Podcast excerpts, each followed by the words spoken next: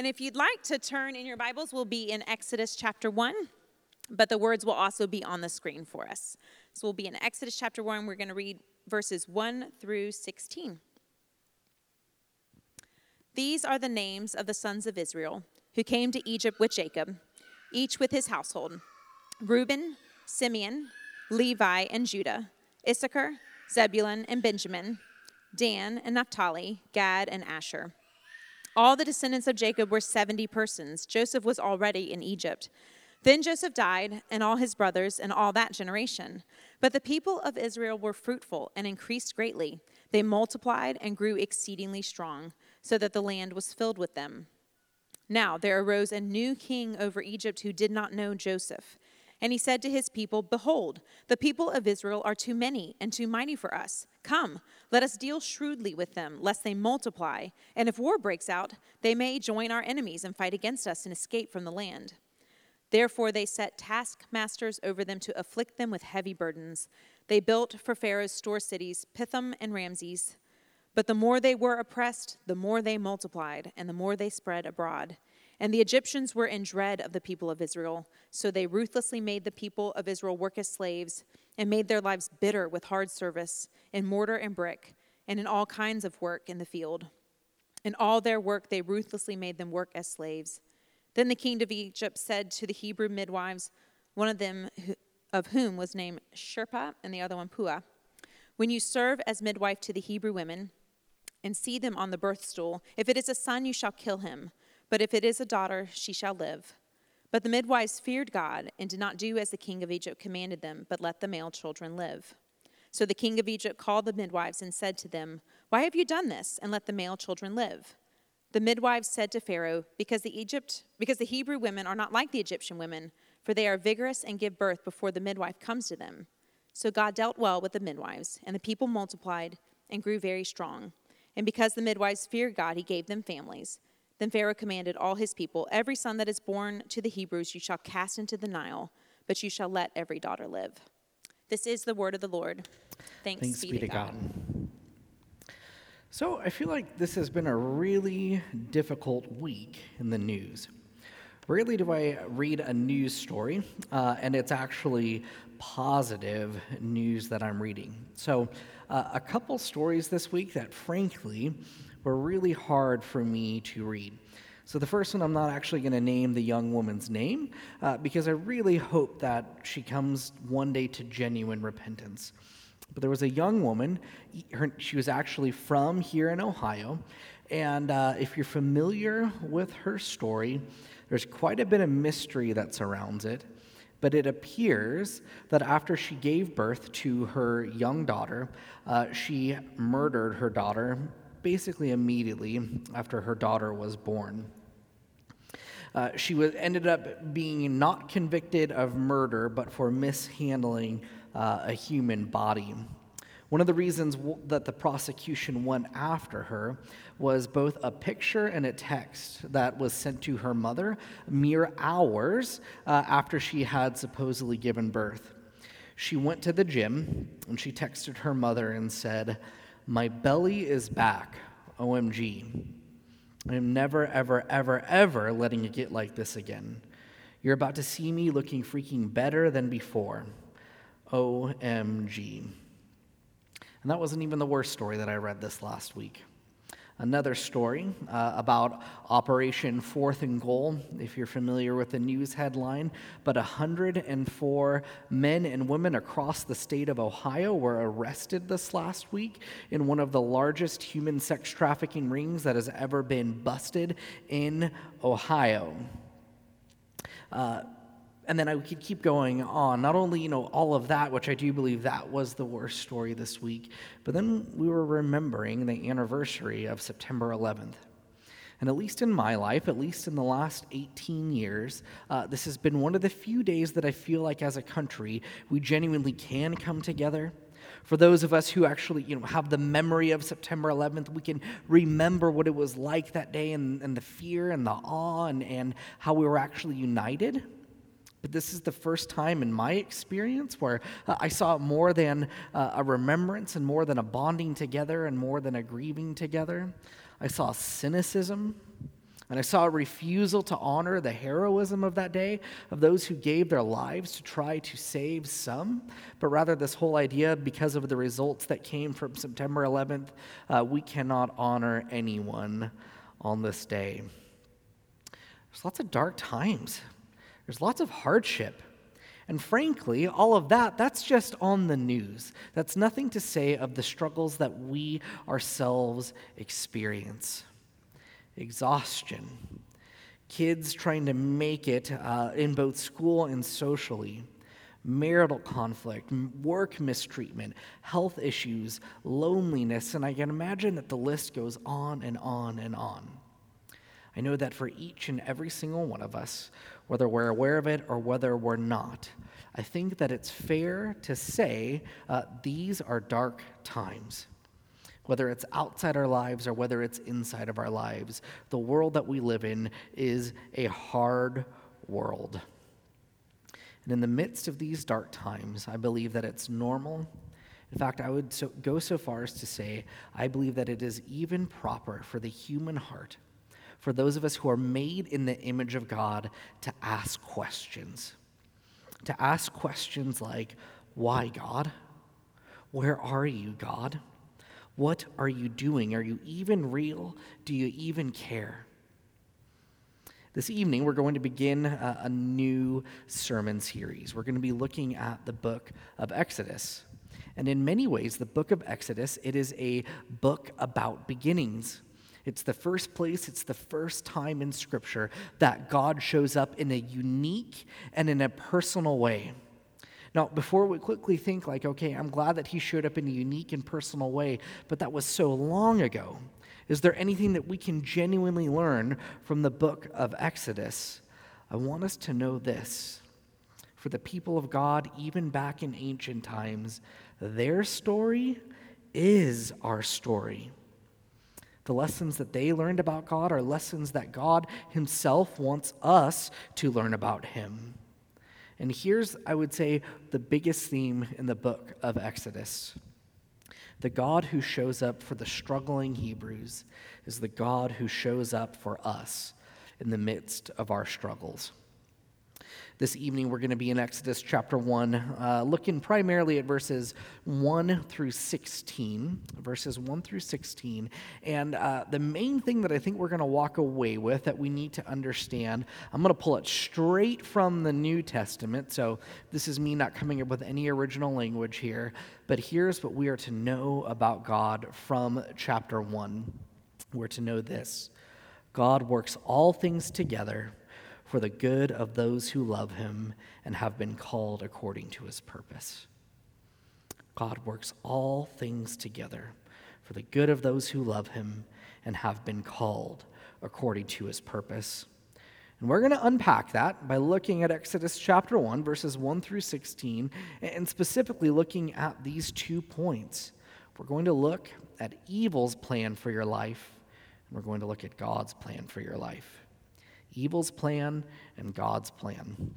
Let's go ahead and jump in.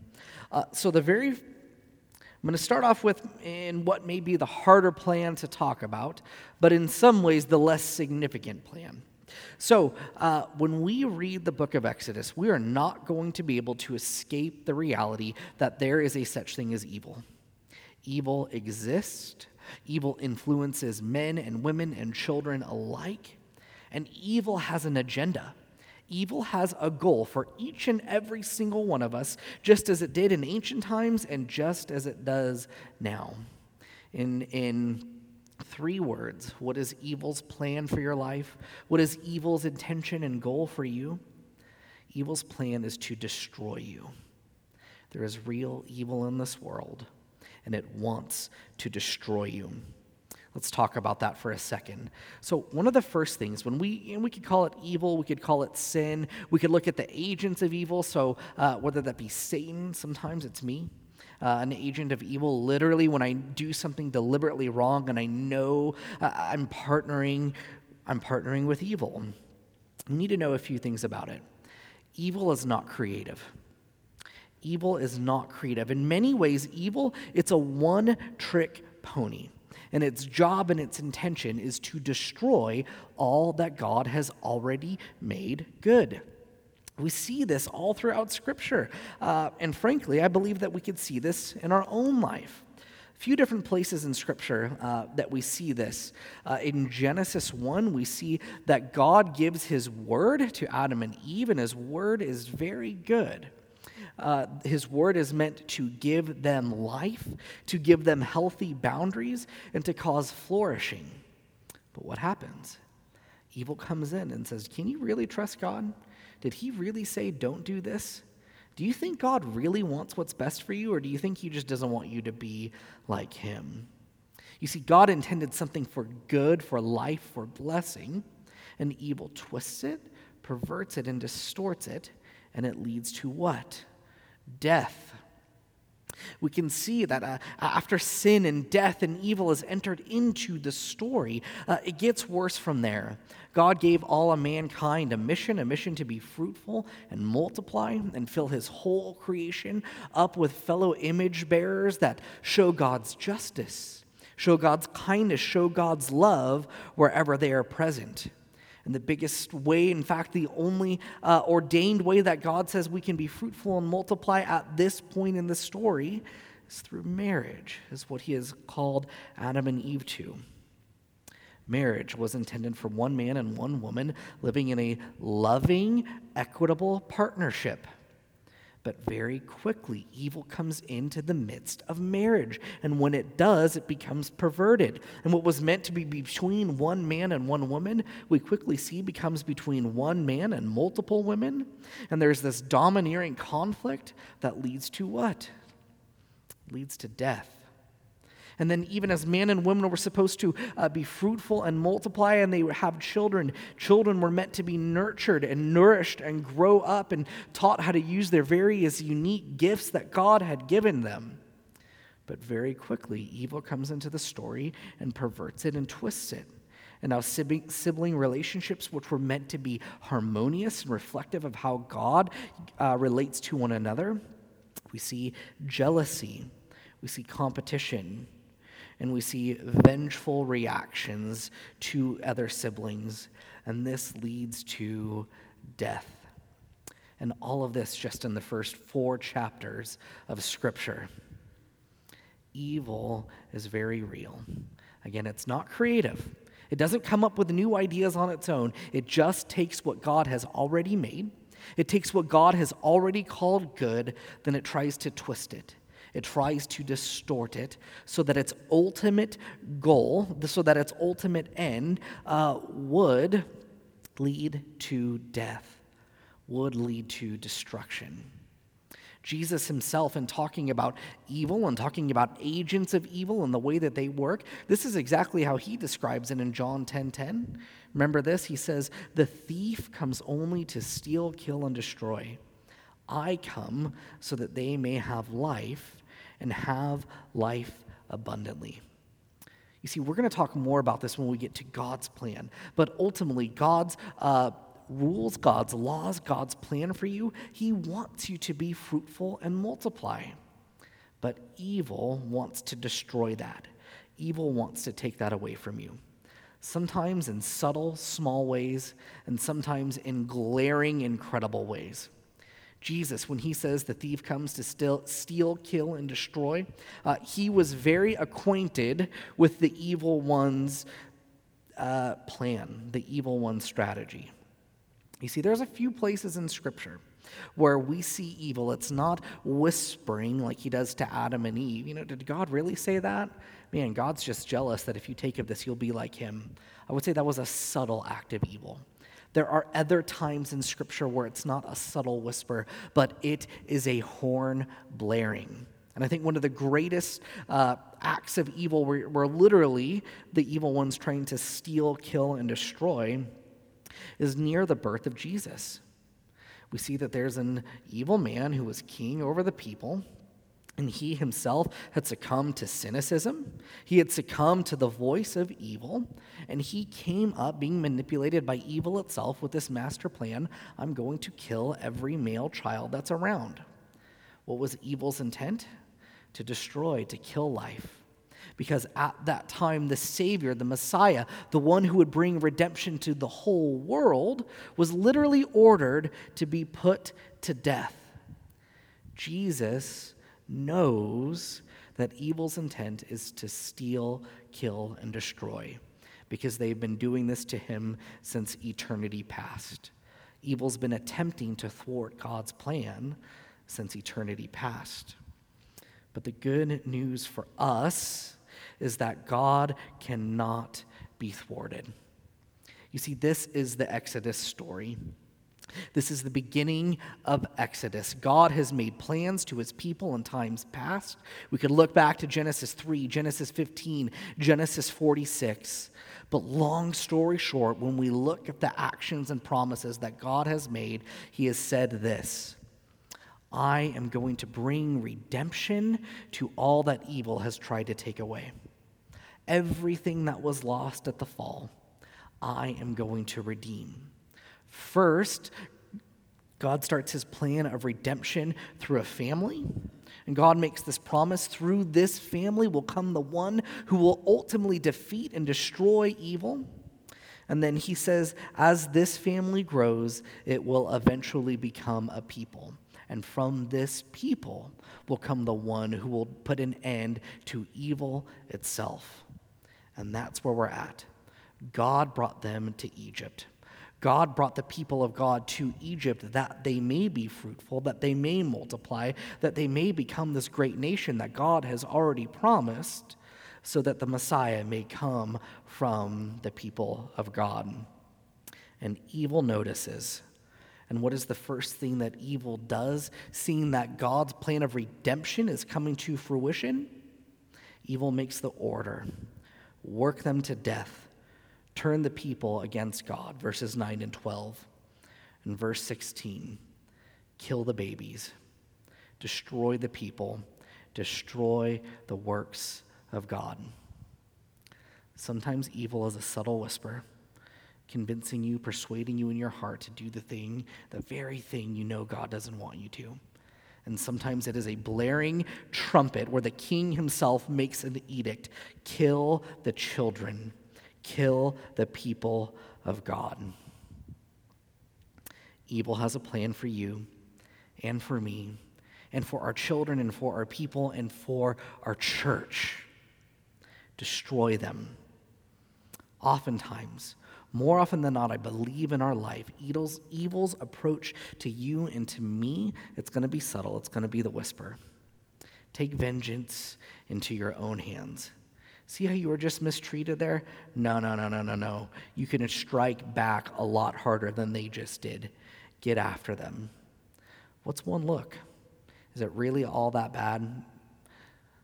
Evil will oftentimes whisper to us, but occasionally, occasionally, we see these trumpet blasts in the first few chapters of, of Exodus, in the first few verses of Exodus, when we see that there is real evil and that it has a real plan, I believe that there is an action plan. I believe that there's a strategy we are called to, and that the people of God are called to in order to rebel against evil. You see, here's the whole thing. Here's evil's whole point. It tries to get you to believe something that's not true. If I believe that God doesn't love me, if I believe that God doesn't care for me, if I believe that God isn't faithful to his promises, well, then what's the point, anyways? What's the point of giving him my allegiance? What's the point of repenting when I know I've done something wrong? What's the point of trying because it doesn't ever actually work out in the end anyway, right? That's what evil would have you believe cynicism. It would have you succumb to it, it would have you be hopeless. But God, in the first few chapters of Exodus, for the first readers of this book, God has a message for his people believe. Believe that God is good. Believe that even in these dark times, Believe that even in these dark circumstances, we may not know how God is working or what He's doing, but we believe that He is good.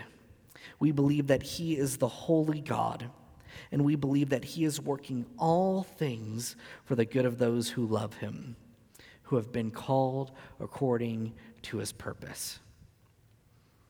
And the other thing that we learn in the book of Exodus is this you, if you have faith in God, if you love the Lord Jesus Christ and repent of your sins and seek to follow after him, you uniquely and individually have been called according to God's purpose.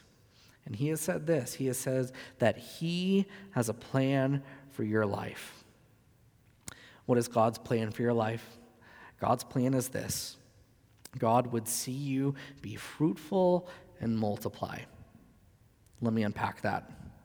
So, uh, I believe one of the things that we see here in Exodus chapter 1 is oftentimes God's good in our life and God's good intentions for us today, uh, just as evil at times can be subtle and at times evil can blare, I think God, for the most part, when we see Him, the way we see Him act in Scripture, I believe that for the most part, God's good in our lives is often subtle.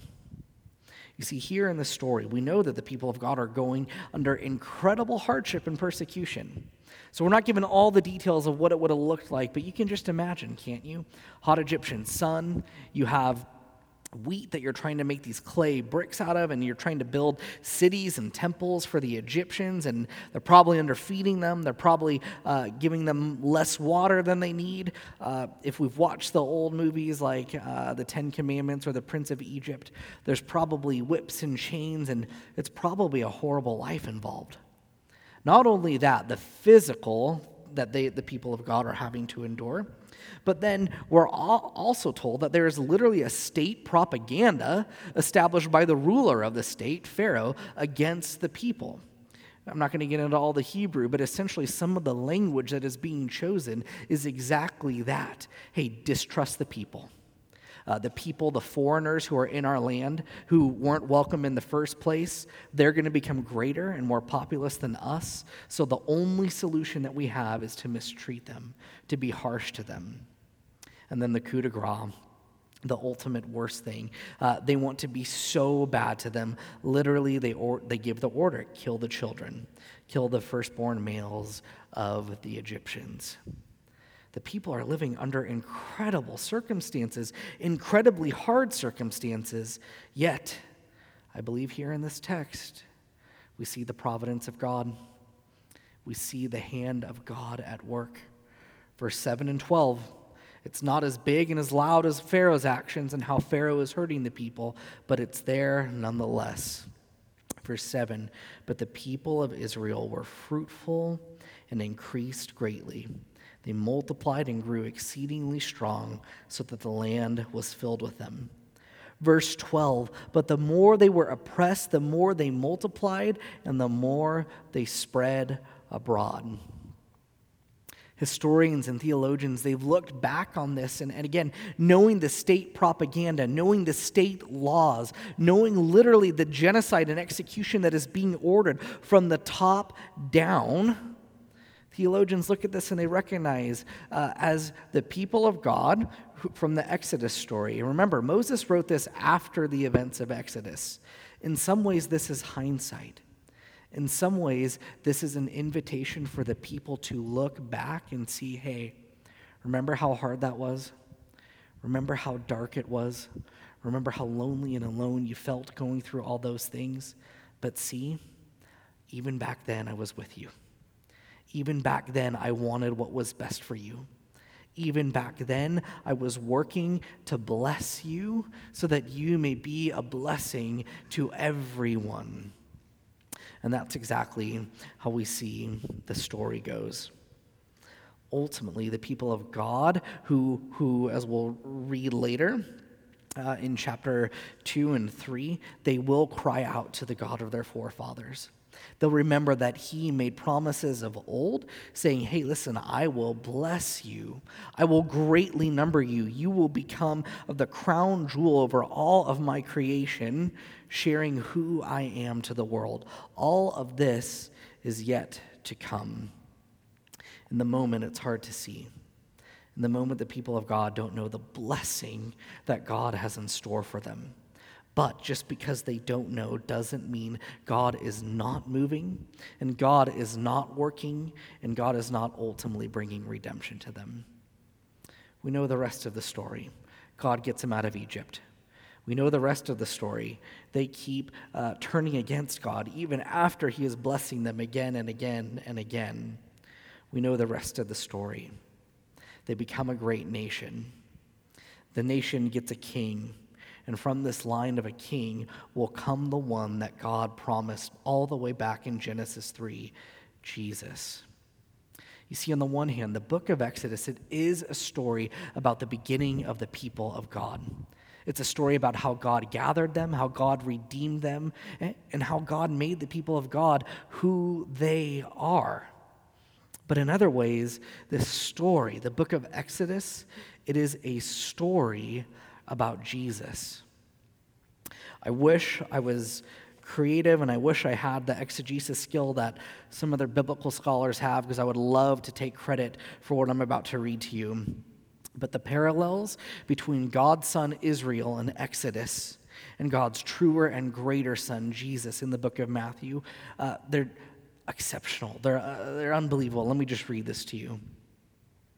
Just as Israel left Egypt and came to the Red Sea, Matthew immediately follows the account of Jesus' return from Egypt with his coming to the Jordan for baptism.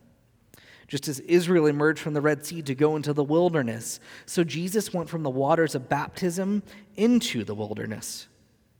Israel, in turn, experienced absence of food and water, as did Jesus during his first temptation. Israel came to the place where they put the Lord to the test something that Jesus refused to do in his second temptation. Israel arrived at Mount Sinai, where promptly they turned from the Lord to worship an idol. Whereas Jesus, looking on all the kingdoms of the world from a very high mountain, insisted that only the Lord is to be worshiped. In other words, Exodus is the story of the Son of God who stands in need of salvation failing at every point of life and even of privilege.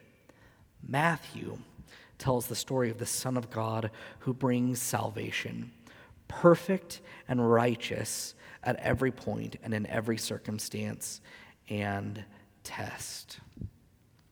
Remember when we started this whole thing off? I said, in many ways, the Exodus story, it is our story the Exodus stories of the people of God who have this incredible encounter with the living God Himself, yet refuse to follow Him, yet refuse to believe that He actually wants what's best for them, yet who continue to believe that evil has a better plan, that evil has more to offer. And continually need to be rescued, continually need to be saved by God Himself.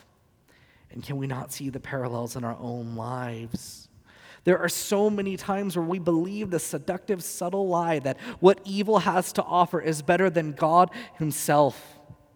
C.S. Lewis, he describes it, and I'm going to paraphrase, but uh, we are so concerned with sex and toys and games and all the things in life that we believe can ultimately satisfy us. Uh, it's like a child who insists on wanting to play with mud when they have Disneyland waiting for them. Jesus is Disneyland, and evil is like the mud. And for some reason, we look to the mud to satisfy us in ways that only Jesus can. And for us, for those of us who have succumbed to evil, the truer and greater Son of God, the truer and greater Israel, he went to the cross. Don't you see? Evil never overcame Jesus.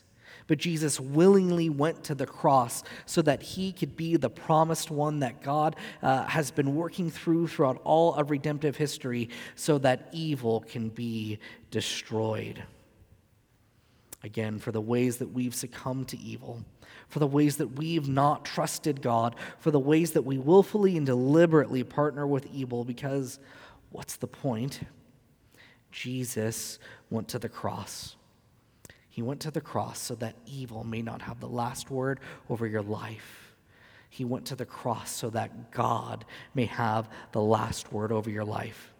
He went to the cross so that you may be fruitful and you may be and you may multiply. He went to the cross so that you can believe that God wants what's best for you. Can you believe that? Can you believe that God works all things for your good if you love Him? Can you be thankful for the providence that God has extended over your life? Remember, to the first readers, in many ways, the book of Exodus, it's hindsight.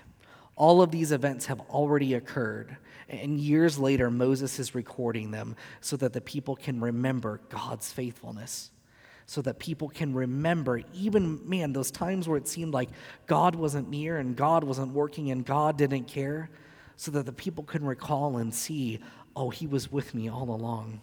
He was caring for me all along. He was guiding for me. He was guiding me all along. I could look at the, all the really significant hardships in my life I could look at moves and I could look at jobs that I lost and I could look at breakups that I experienced. I could look at all the times back, and I'm only 33, where I thought, God, where are you? What are you doing? Why would you allow this to happen to me? Do you know how painful it is? I can remember looking back at those moments and I can see, oh my gosh, if it wasn't for those things, for instance, I wouldn't be here right now. I wouldn't have the child and the wife and the family that I have right now and the people in the ministry that God has called us to. Sometimes we're not at the point of hindsight. Sometimes we're still at the place of asking and wondering why. Why, God? And that's okay. He's not afraid of your questions, He's not afraid of your whys. He wants to meet you, He wants to comfort you, He wants you to learn to trust in Him. But can we be thankful? The places that we do have the hindsight, places where we can look back at our story and see the way that God has worked. The cross is the greatest example of that. The greatest act of evil in all of history, yet God worked it for good. God worked it for our good because it is through the cross that we find redemption. How do we land this thing? What are we to walk away with uh, with our first sermon uh, in the book of Exodus. Just as evil has a plan and we are called to believe, we know that God has a plan for us. And that also calls us to believe. I'm going to give you three uh, adjectives for what our, our belief should look like. Our belief should be trustful. That even when we can't see God working, we trust that He is good and that He does want what's best for us. And even though we can't understand, we trust and believe that He is working. We have expectant belief. That even when we can't imagine redemption coming from any given situation, and I know we've all experienced them at different times, we trust Him. We expect Him to work. We expect Him to bring redemption because He's the God who redeems stories. And then finally, our belief should be patient. Patient because we cannot see down the corridors of our own mere life, let alone the corridors of history. Our belief should be patient, and we should be able to wait on the Lord to bring about his redemption, even in the darkest times. And again, we can do this. We can do this because it is true indeed that God works all things together for the good of those who love him, for those who have been called according to his purpose. And if you love and trust Jesus, you have been called according to God's purpose. Let's pray.